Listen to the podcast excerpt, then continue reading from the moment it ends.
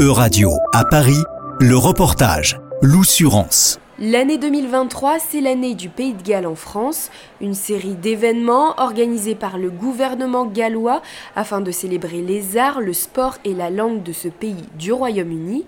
À l'occasion de la Coupe du Monde de rugby, des concerts et des spectacles de danse sont organisés par exemple par l'association Wells Arts International au village rugby de Paris et de Lyon et Lynette Have, la directrice de Wells Arts International. It's an opportunity for us because in the United Kingdom we have four nations, um, and in for the Rugby World Cup we are here as Wales. There's England, Scotland, and Ireland, with Northern Ireland included. So it's a chance to explain the diverse cultures of the UK, but also that Wales is more than rugby. We quite often have stereotypes, so we're here to show that we've got amazing contemporary dancers, we've got fantastic singers. We are here to talk about values. We are here to be open about you know the, our culture, our contemporary culture, as well as our heritage and our languages. So yes, it's an opportunity to to maybe open uh, Wales up a little bit to to French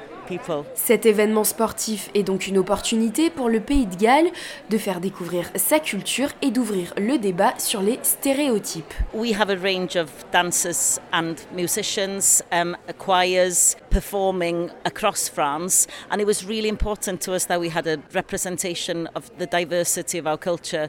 Um, rugby can be quite a macho game, so we wanted to, on the back of it, also open up the conversation around rugby is for women, rugby is for everybody. It's not it's not something that's just one size fits all. This is about telling a different story. Des notes de musique folklorique, des costumes traditionnels, mais avec un twist, comme explique Ocean Maylir, chorégraphe du spectacle présenté ici en France.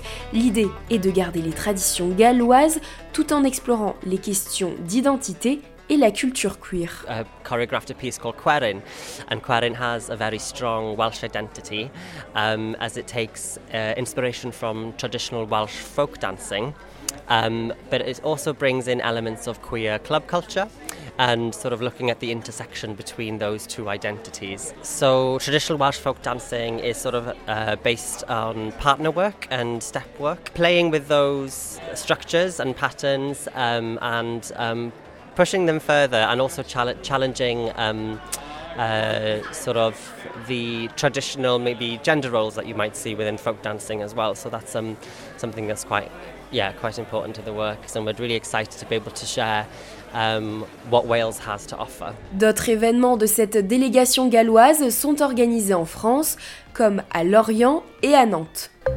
C'était un reportage de Radio à Paris, à retrouver sur euradio.fr.